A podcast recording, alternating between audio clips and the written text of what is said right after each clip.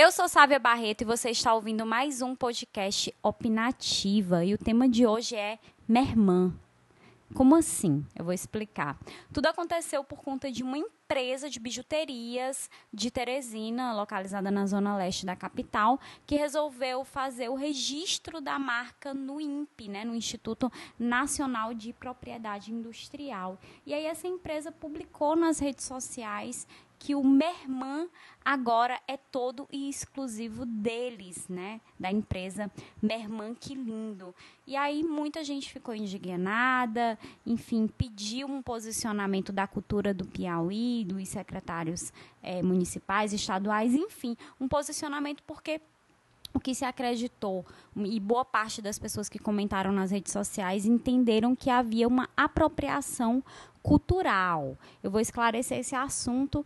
Na verdade, não existe nenhum impedimento legal. A lei da propriedade industrial, ou seja, a legislação de marcas e patentes, não impede o registro de uma expressão, de uma palavra. Não existe nenhum impedimento legal nesse sentido da expressão mermã ser registrada como marca. É importante até a gente ressaltar que patente é uma coisa e marca é outra. A patente tem a ver com a invenção, com um produto novo.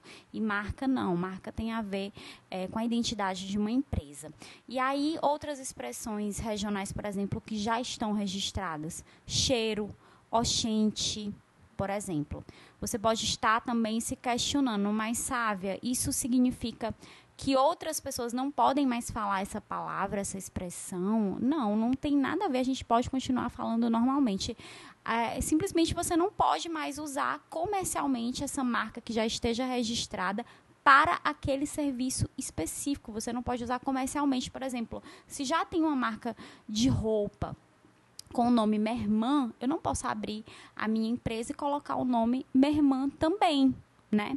É, mas se eu posso abrir, por exemplo, uma pizzaria e colocar o nome minha irmã, porque o registro ele é feito comercialmente apenas para lojas de roupas, no caso dessa empresa aqui de Teresina. Eu acho que o grande erro e causou bastante confusão entre as pessoas é a questão do marketing, né?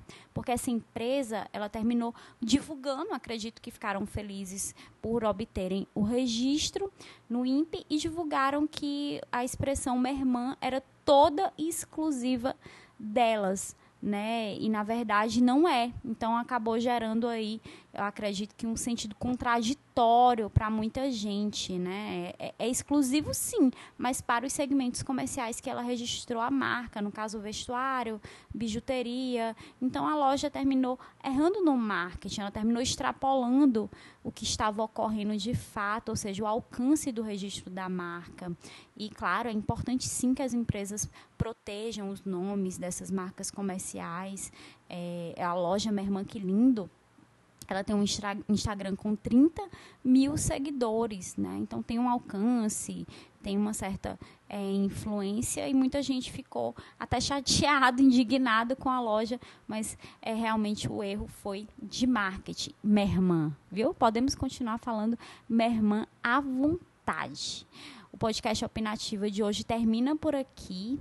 Né? Foi breve, mas necessário fazer esse esclarecimento e a gente pode continuar essa conversa no bate-papo da minha coluna no portal 86, na coluna 880, ou então no YouTube. Você me encontra ainda no SoundCloud ou no iTunes. Enfim, a gente tem como seguir esse papo. Se você quiser me seguir no Instagram, no Facebook, no Twitter, é só procurar por Sávia Barreto. Até mais.